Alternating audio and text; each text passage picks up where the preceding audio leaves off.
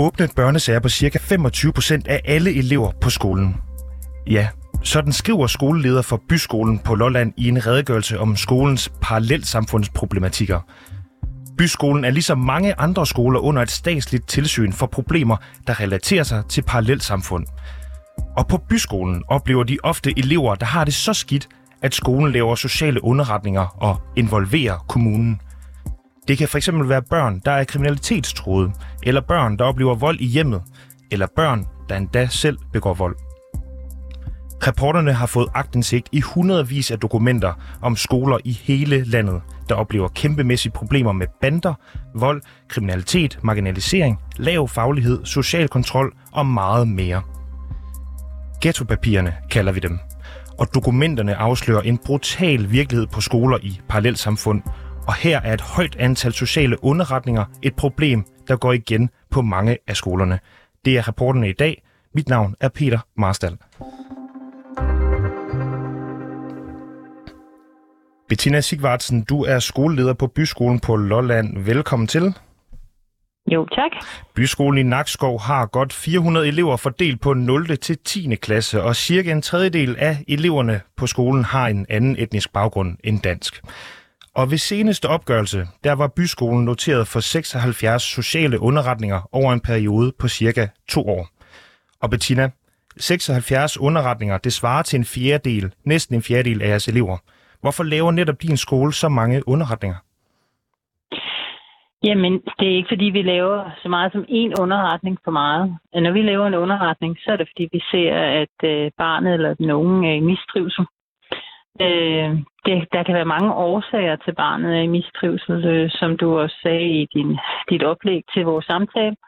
Så kan det være alt lige fra noget, der sker i familien, øh, som er svært. Det kan også godt være, at vi ser unge mennesker, som er meget risikovillige, øh, og vi kan se, at det her det er på vej den helt forkerte vej. Og så oplever vi jo også øh, desværre et stigende antal elever med skoleværing. Øh, det har vi hele tiden haft, skoleværing, men det er ligesom det blev værre efter vi har haft corona. Skoleværing er, som jeg er bekendt, nogen, der ikke har lyst til at gå i skole mere. Er det korrekt?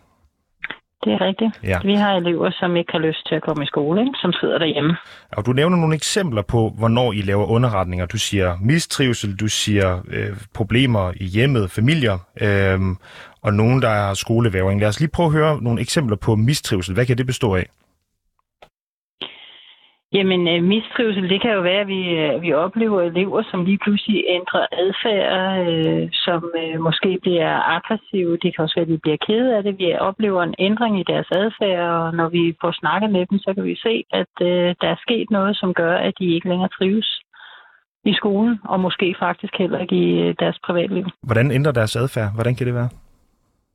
Jamen det er jo, hvis du er udsat for, at hvis du befinder dig i en situation, hvor at, uh, ting er svære, jamen så uh, kan det godt komme til udtryk på, at deres adfærd det ændrer sig. Kan du blive lidt mere konkret, end at ting er svære? Jamen, det, det er jo et vidt begreb, som du selv siger, 76 underretninger, så det kan jo være mm. mange ting, der er ude at gå i det her. Sådan her. Ja, og jeg har et par eksempler, som vi har talt med andre skoleledere om på andre skoler, hvornår de laver sociale underretninger. Nogle gange så skyldes det, at, øh, at der bliver begået vold i hjemmet, Øh, har I nogle eksempler på det på jeres skole? Det, det har vi haft eksempler på, ja. ja. Øh, men det er ikke det, der, der er kendetegnende for, for, for vores skole som sådan. Nej. Ikke kendetegnende, men det, det hænder, at I laver underretninger på baggrund af ja. det. Ja. Og øh, ja. hvad er den typiske grund, kan man sige, for at I laver en social underretning? Jamen, det kunne for eksempel være, at øh, vi ser, at, øh, at risikovillige villigheden den er stor hos den unge, at man, øh, man, man begynder måske at drikke, man begynder at, at færdes i nogle grupper, hvor at, øh, at der er der nogle andre normer og værdier for, hvad man gør øh, i forhold til alkohol, til stoffer, til øh, seksuel adfærd, til alt muligt. Også til kriminalitet? Det være. Ja, det er jo så kriminalitet nogle gange, det måner ud i, ja. Okay, og det opdager I simpelthen hos nogle af eleverne? Ja, det gør vi. Okay. Øhm, kan du give os en nogenlunde ud af de her 76, altså hvor mange består så af dem her, som kommer til at komme i grupper, hvor der bliver begået kriminalitet? Øh, ej, det kan jeg nok ikke give. Men, jeg kan jo, men, men du kan jo søge agtindsigt i, for eksempel, hvor mange vi har med en uh, sag i UKN, altså mm. Ungdomskriminelle Nævn. Ikke? Men, men, men der er jo en lang proces fra, at man begynder at færdes i miljøer, som ikke er sundt for, øh, for de unge, i til man faktisk får rodet sig ud i noget rigtig snavs. Og øh, vold i hjemmet, er, er det noget, der hænder for 10% af sagerne, eller hvordan kan man komme lidt mere konkret, om det er noget, der, der sker ofte? Øh, det, det, det kan jeg nok ikke give dig nogen procentdel for. Altså, øh, vi, i det øjeblik, vi laver en, en underretning, så starter der jo en sag i børne og unge, og så er der en sagsbehandler på barnet, som laver en handleplan øh, på, for, på barnets vegne, også i forhold til, hvad der eventuelt skal ske i familien. Og det kan selvfølgelig være vold i hjemmet, men det kan også være, at der er misbrug af forskellige karakterer i hjemmet. Og nogle af de eksempler, jeg ligesom kom med her for at spørge, hvad er det, der sker, før de laver en social underretning, det er jo fordi, det er nogle eksempler på de her parallelsamfundsproblematikker, som byskolen jo også er under tilsyn for at skulle redegøre for. Øh, og hvor mange underretninger skyldes så de her parallelsamfundsproblematikker, hvis du skal give et sus mange?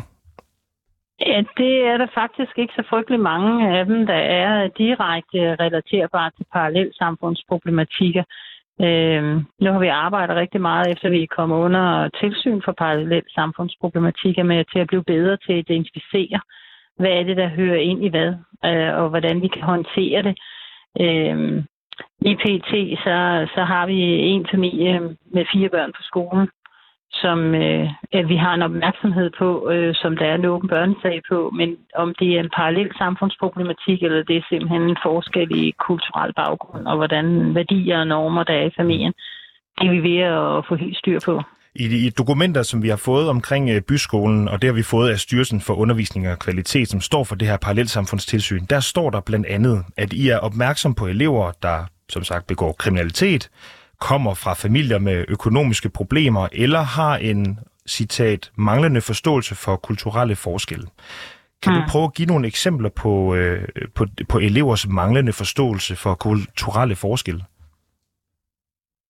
Ja, altså det, det kan jo dække over mange ting. Det kan dække dels over en kulturel forskel, fordi vi har øh, vi kommer fra forskellige nationaliteter, men det kan i allerhøjeste grad også handle om, at vi ser forskelligt på, hvad der er rigtigt og forkert, og hvordan man skal opføre sig over for hinanden. Øh, kan du konkretisere det, det lidt? Øh, ja, de det kan man godt. Altså, hvis at, øh, det kan jo være alt lige fra, at om man synes, det er okay, at man, øh, man taler nedsættende til hinanden, øh, eller ej. Det, det slår vi Har I elever, der, der synes, det er okay at tale nedsættende til hinanden? Vi har øh, nogle elever, som har svært ved at respektere, at øh, nogle ganske få elever, der har svært ved at respektere, at vi faktisk lever i et samfund, hvor det er okay, at man for eksempel har, for eksempel har forskellige seksuelle øh, observans, og at, øh, at det kan være en udfordring. Her antager jeg noget. Jeg antager, at du måske henviser til, at det, der er nogen, der har svært ved, at nogen måske øh, er homoseksuelle. Er det korrekt forstået? Ja, det kunne det godt være. Hvordan kommer det til udtryk? Det kan komme til udtryk øh, i undervisningen, når man har en drøftelse af, øh, af forskellige ting, der sker i verden. Det kan være i, øh, i kristendom, det kan være i samfundsfag, det kan simpelthen være alle ting, hvor man siger, at det, det her det er ikke i orden. Øh, at der kommer nogle... Øh, vi har ytringsfrihed, og vi må jo ytre os, som er med, men der er jo nogle grænser for, hvad man kan tillade sig at sige. Der kan sidde elever i klassen, som bliver ramt rigtig hårdt af det. Hvad kan eleverne finde på at sige om homoseksualitet? Vi har haft et konkret eksempel, hvor en elev har sagt, at, øh, at man skulle stenes. Øh, hvis det var, at man var homoseksuel. Det synes man faktisk var i orden. Hvordan håndterer I det? Der valgte vi jo simpelthen at bruge øh, vores handleplan og tog kontakt til vores SSP Plus medarbejdere, som har at gøre med øh, negativ social kontrol her i, i kommunen, hvor der også er lavet handleplaner, hvor, hvad vi gør. Og der har vi haft et tæt samarbejde med ham, som øh, har kunne trække på forskellige øh, øh kræfter, forskellige viden jo. Så at få trukket ind i det her, så vi ligesom kunne finde ud af, hvad, hvordan skulle vi forholde os til det her. Hvordan kan det være, tror du, at, at I har de her typer af udfordringer, såsom at øh, der ikke er respekt for andre seksualiteter? Jamen, jeg tror ikke, at vi er specielle her. Jeg tror egentlig, at det er noget, man kan opleve. Det er ikke noget, man oplever mange gange, og vi oplever det jo heller ikke i, i, i særlig mange tilfælde. Vi har oplevet det i et konkret tilfælde her. Ikke? Okay. Er der nogle af de her sådan, kulturelle forskelle, du, du nævnte før, som har, du har skrevet til det, der hedder STUK, øh, som kan føre mm. til sociale underretninger? Det kan det jo være, hvis vi får en oplevelse af, at der bliver holdt øje med øh, eleverne, for eksempel hvad de spiser, eller hvordan de opfører sig. Og man, man får en oplevelse af, at det her det bliver, der er nogen, der fortæller det til derhjemme, eller nogen, altså man holder øje med hinanden. Det har vi haft nogle, øh, nogle episoder af. Ikke? Okay. Det er jo negativ social kontrol. Bettina, jeg går lidt videre her, øh, fordi mm. at øh, du skriver, der står også i de her øh, dokumenter, som vi har fået, at der er ikke flere underretninger på ikke-vestlige eller muslimske elever, end der er på etnisk danske. Og I har jo øvrigt også en relativt lav andel ikke-vestlige elever, altså cirka en tredjedel i forhold til andre skoler, som er under det her parallelsamfundstilsyn. Øh, ja. Men betyder den her sætning, at 50 øh, procent af alle underretninger er for de ikke-vestlige elever? Altså er det 50-50? Nej, det betyder sætningen ikke. Øh, bestemt ikke. Altså, vi har faktisk færre underretninger på øh, elever, som ikke er etnisk danske, altså, end vi har på elever, som er etnisk danske. Okay, hvad er det for en type underretninger? Øh, på hvilken gruppe, tænker du? På de etnisk danske. Jamen, det er jo netop, hvor at, øh, der er forhold i familien, der kan være vanskelige, eller at man øh, kvæg sit... Øh, altså, der er noget, der gør, at man kommer i mistrivsel af den ene eller anden årsag. Og det, det årsager det kan være mange? Altså ikke, ja, der er mange årsager. Det, der skældner man jo altså ikke på etnicitet, jeg er nødt til at sige. Det kan jo være, at der var nogle øh, underretninger, der kom af en kulturel forskel, at der måske er nogle andre normer i ikke-vestlige hjem, end der er måske etnisk danske, og at man så bekymrer sig. Er det, er det et øh, fortænkt scenarie? Øh, ja, øh, ikke hvis du siger, at der er nogen. Ja, der kan godt være enkelte underretninger, som kommer sig af, at der er forskellige værdier og normer i, øh, i familierne. Men, men det er ikke det, der er hovedparten til vores underretninger. Men det er, det, der er hoved, altså, men det er en skole, der er kendetegnet af, at vi har mange underretninger. Fra, og så har vi over 30 procent elever, der ikke har en vis, altså, der har en anden etnisk baggrund end, end dansk. Ikke? Fra 1. august 2018 til 1. august 2020 lavede I ca. 240 sociale underretninger. Mm. Og nu er det så faldet til 76 øh, i den seneste toårige opgørelse. Hvordan tror du, det kan være, at det er faldet så drastisk? Det tror jeg, der er flere forklaringer på. Altså, der er en forklaring, der handler om, øh, om corona, hvor børnene så ikke har været lige så meget på skole, som de plejer at være. Men det er faktisk nok en, den, en mindre del af forklaringen. Altså en anden del af forklaringen er, at når vi har fået oprettet en åben sag på en elev, hvis der så fortsat, eller der igen sker et eller andet, som gør, at vi er, er bekymrede, eller, eller tænker, at der har vi brug for at få børn og unge med, så laver vi jo en ny underretning, så længe der er en åben sag.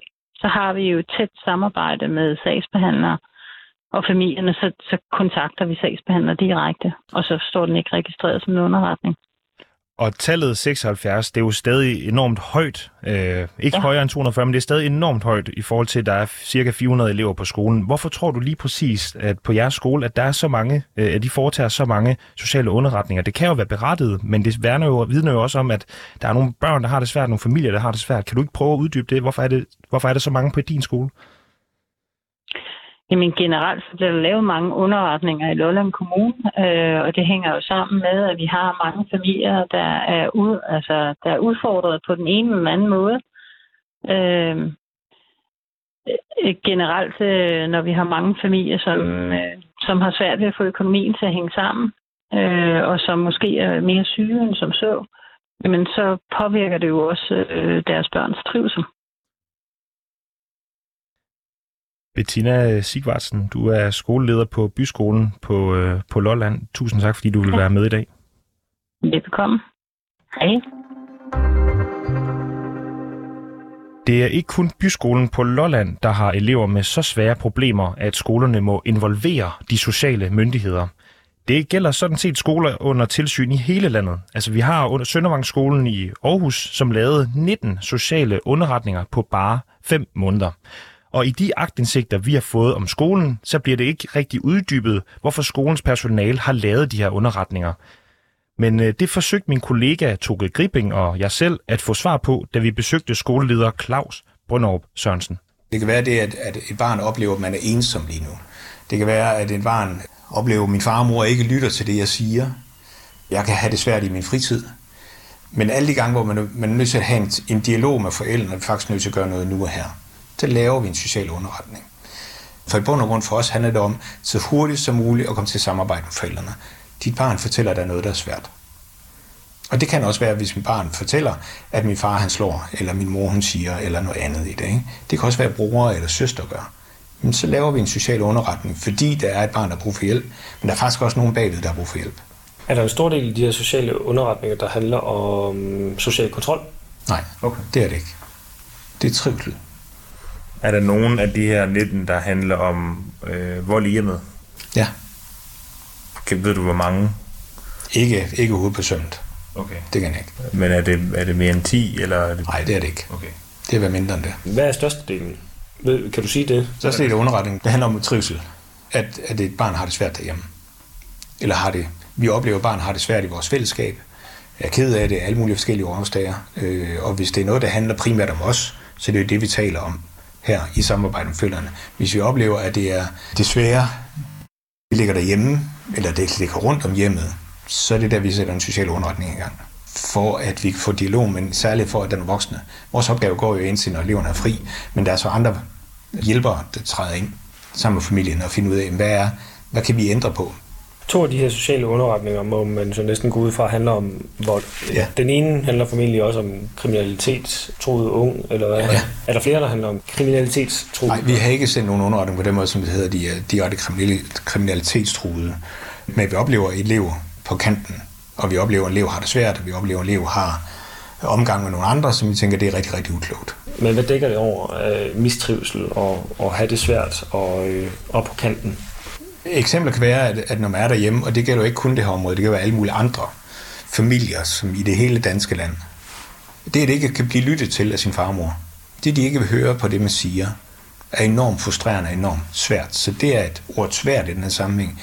Ikke, ikke at blive mødt som det menneske, man er. Det kan også være, at ens farmor ikke er interesseret i en til sidst. Så er man ensom, så er man meget alene. Det er svært at være der. Så svært det ikke er. Så når du spørger til, hvad er det? Hvad for nogle eksempler kan det være? Det kan være de her eksempler i der. Og når vi snakker på kanten, hvad er det så? Eh, På kanten af Du sagde, at nogen er på kanten. Øh, Jamen, det var, nu snakker vi i forhold til kriminalitet Ja. og andet. Ikke? Ja. Jamen, øh, hvis vi, hvis vi har en idé om, at, at øh, øh, børnene selv fortæller, jamen, så er jeg sammen med dem og dem. Vi ved meget, hvad det er for nogle unge mennesker, der bevæger sig i området, for det gør vi jo igennem øh, det, det, det opsøgende team og andet. Og hvis, hvis vi oplever, så er vi jo i kontakt med det opsøgende team, men vi er også i kontakt med forældrene. Og hvis vi oplever, at vi har man, har man nødt til mere end bare dialogen, end vi som kan håndtere som skole, og vi er på baggrund af, at man er på kanten, så laver vi nogle retning. Okay. Så, så andre kan være med til at have den opmærksomhed. Ja. Kan være med til at hjælpe familien til at, at guide et unge menneske i en god retning.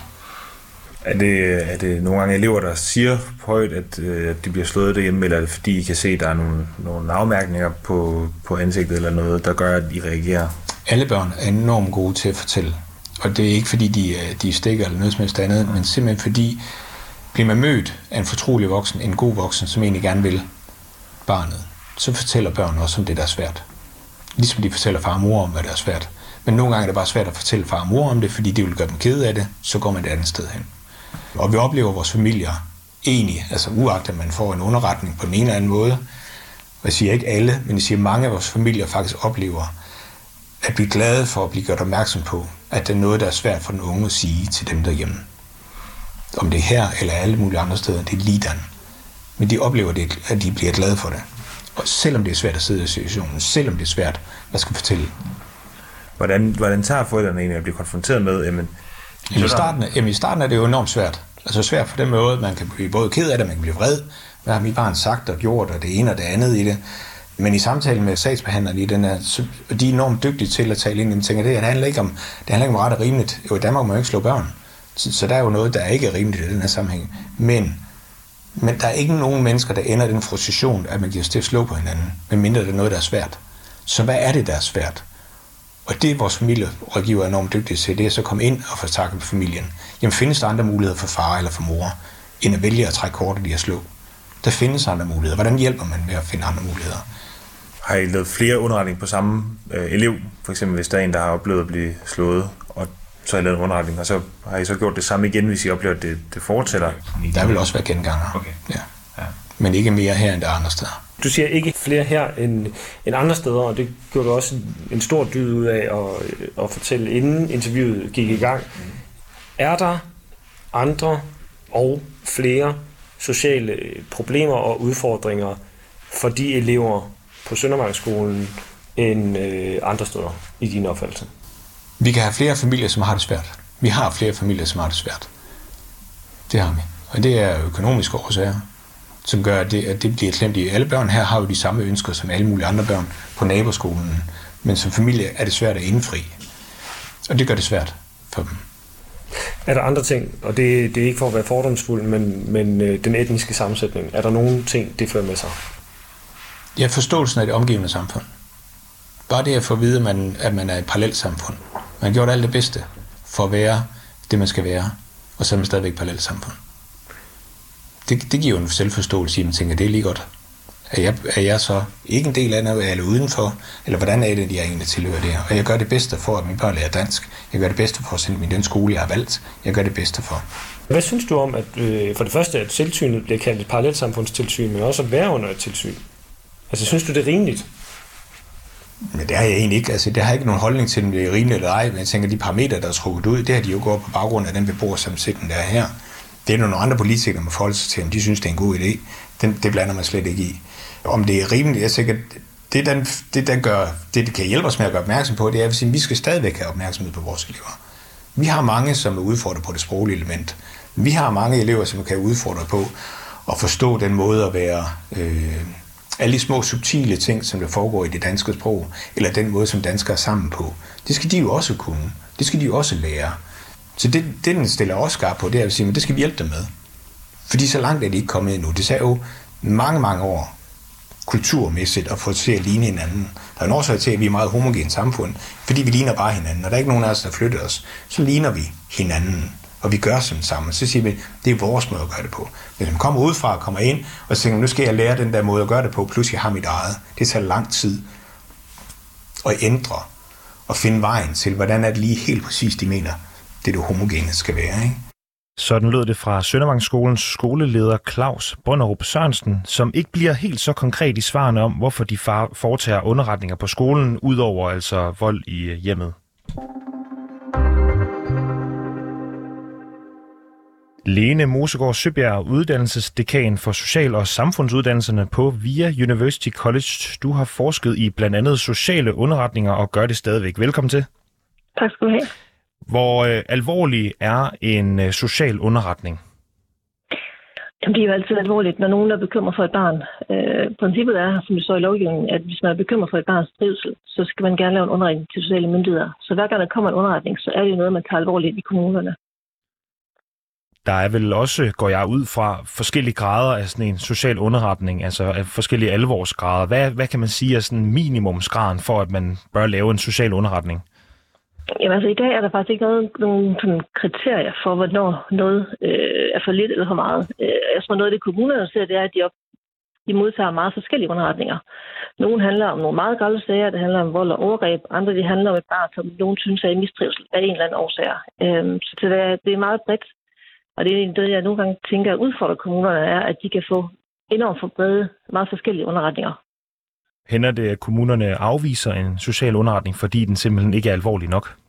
Ja, men ikke bare ud at gøre noget. Det er sådan, at når en underretning bliver modtaget i kommunen, så skal de vurdere den i løbet af 24 timer, og derfor vurdere, om der skal ske noget akut. Altså nogle gange er der et barn, der for eksempel skal kontaktes eller anbringes meget akut, men det sker sjældent i Danmark. De fleste underretninger, der, der vurderer kommunen, om de skal gøre noget eller ej, og så kontakter de typisk forældrene, når de har modtaget underretningen. Øhm, og så er der nogen, hvor de vil have en snak med forældrene og sige, at vi har modtaget den her underretning. De stiller nogle spørgsmål, de snakker med barnet, og så vurderer de derefter, at der ikke skal ske mere. Og andre sager vil de så gå dybere ind i det og sige, at de vil gerne undersøge noget mere, så vil de f.eks. lave samtaler med skole eller dagtilbud, eller hvem ellers er relevant. Hvad er, der, er, der, hvad er det grældeste eksempel, du har hørt på en uh, social underretning? Det kan også være sådan det værste, der er sket, eller det dårlige mildeste. Altså, jeg har for eksempel jeg har set en masse underretninger i nogle forskningsprojekter. Der er en underretning, hvor en nabo skriver om, om øh, sin nabo, at hende er kvinden går for meget i byen i forhold til, at hun har et lille barn. Det skal I gøre noget ved. Og det er jo simpelthen tekst i en underretning. Og det, det er sådan noget, en kommune jo egentlig ikke rigtig kan forholde sig til. Andre underretninger handler om for eksempel, hvis der er øh, vold og overgreb, eller for eksempel der er husbetakler. Altså en mand og, og kone, der er i, øh, i stor konflikt, og der er små børn, der sidder og græder, og folk underretter og ønsker, at der skal ske noget med det samme. Øh, og det er nok de rigtig grælde sager, hvor det simpelthen er vold, der er i gangværende. Okay. Og vi snakker om parallelsamfund i dag, altså parallelsamfundstilsyn, ja. skoler, der er under tilsynet fra staten. Hvordan ja. kan de her problemer hænge sammen med parallelsamfund? Det kan de jo, som jeg hørte øh, skolelederen fra byskolen sige, så er der selvfølgelig nogle tilfælde, hvor nogle værdier i, i nogle grupper i samfundet er anderledes end dem, vi har i Danmark, men de fleste underretninger vil ikke handle om noget, der er parallelt samfundsagtigt, tænker jeg. De fleste underretninger handler om social udsathed. Og nogle forældre netop har udfordringer med arbejdsløshed, øh, manglende uddannelse, psykisk sygdom, stofmisbrug og andre ting, og det påvirker børnene. Det kan godt hænge sammen med, at man lever i et parallelt samfund eller har en anden identitet, men det er ikke det typiske i Danmark.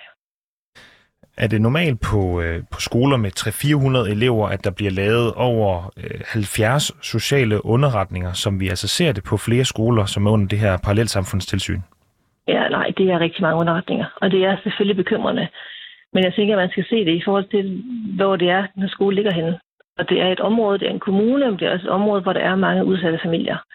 Øh, og der er også, vi ved jo også, at mange fattige eller udsatte familier flytter til steder med andre fattige udsatte familier, og så er der nogle synergier i de områder, der er. Altså at noget der, hvor det hvor kan blive værre, øh, fordi man bor tættere sammen, og alle har problemer. Så det er svært at gribe de problemer en gang imellem. Hvordan forstærker de hinanden? Ja, de forstærker hinanden ved, at, at børn jo spejler sig hinanden, og hvis nogle andre børn er begyndt at, at drikke alkohol, eller ryge, eller begå kriminalitet, eller, eller som der blev sagt tidligere, være interesseret i det, gå med en gruppe af venner, og hvis der ikke er ret mange andre og venner at tage, kan man sige, hvis nu alle er i nogle udsatte positioner, jamen, så bliver det jo sværere at komme væk fra det. Øh, så på den måde smitter de hinanden, eller det, det, kan godt, det kan godt give flere effekter af det, som er utilsigtede. Og øh, som sagt, så ser vi jo mange til, det er jo slet ikke bare byskolen på Lolland. Vi ser mange tilfælde af sociale underretninger på skoler i både Aarhus, Højtostrup, Fredericia, Odense og på Lolland. Jeg tror, ja. det samme billede tegner sig på skoler med en mere sådan en etnisk dansk elevsammensætning end de her skoler, fordi nogle gange er grunden til, at de her skoler bliver udtaget til tilsyn, det er jo fordi, at de jo slår ud på et parameter, der hedder øh, for mange i, i situationstegn øh, ikke-vestlige øh, elever. Ja, jeg tror faktisk, hvis du finder skoler med øh, måske en, en anden etnisk sammensætning, men med samme sociale øh, sammensætning, altså i forhold til øh, arbejdsløshed og psykisk sygdom og, og andre sådan problemer, så tror jeg, at det vil være det samme andre steder. Øhm, så jeg tror, vi har ikke som sådan noget forskning, der viser, at det er identiteten i sig selv, der gør det. Det er simpelthen sammensætning af sociale problemer. Og den er nogle gange større, altså der er flere, der er en ophobning af sociale udfordringer i nogle miljøer med en baggrund, men det er ikke etniciteten, der gør det. Det er sådan set de sociale problemer og mængden af dem, der er problemet. Okay, Lene Mosgaard, øh, Mosgaard Søbjerg, uddannelsesdekan for Social- og Samfundsuddannelserne på VIA University College. Tak fordi du var med i dag. Selv tak. Og det var alt for denne omgang af ghettopapirerne på reporterne, men vi kommer snart med en udsendelse om negativ social kontrol, så hold øje med os der, hvor du finder din podcast. Og indtil da, så kan du altså lytte til alt det andet, reporterne kan levere denne sommer. Der er både interviews med Milena Penkova og Mads Dinesen, og ellers så kan du bare lytte med her på kanalen, når der kommer nye programmer. Mit navn er Peter Marstal. Programmet var tilrettelagt af mig selv og Tove Gripping. Vores redaktør er Mille Ørsted, og tak fordi du lyttede med.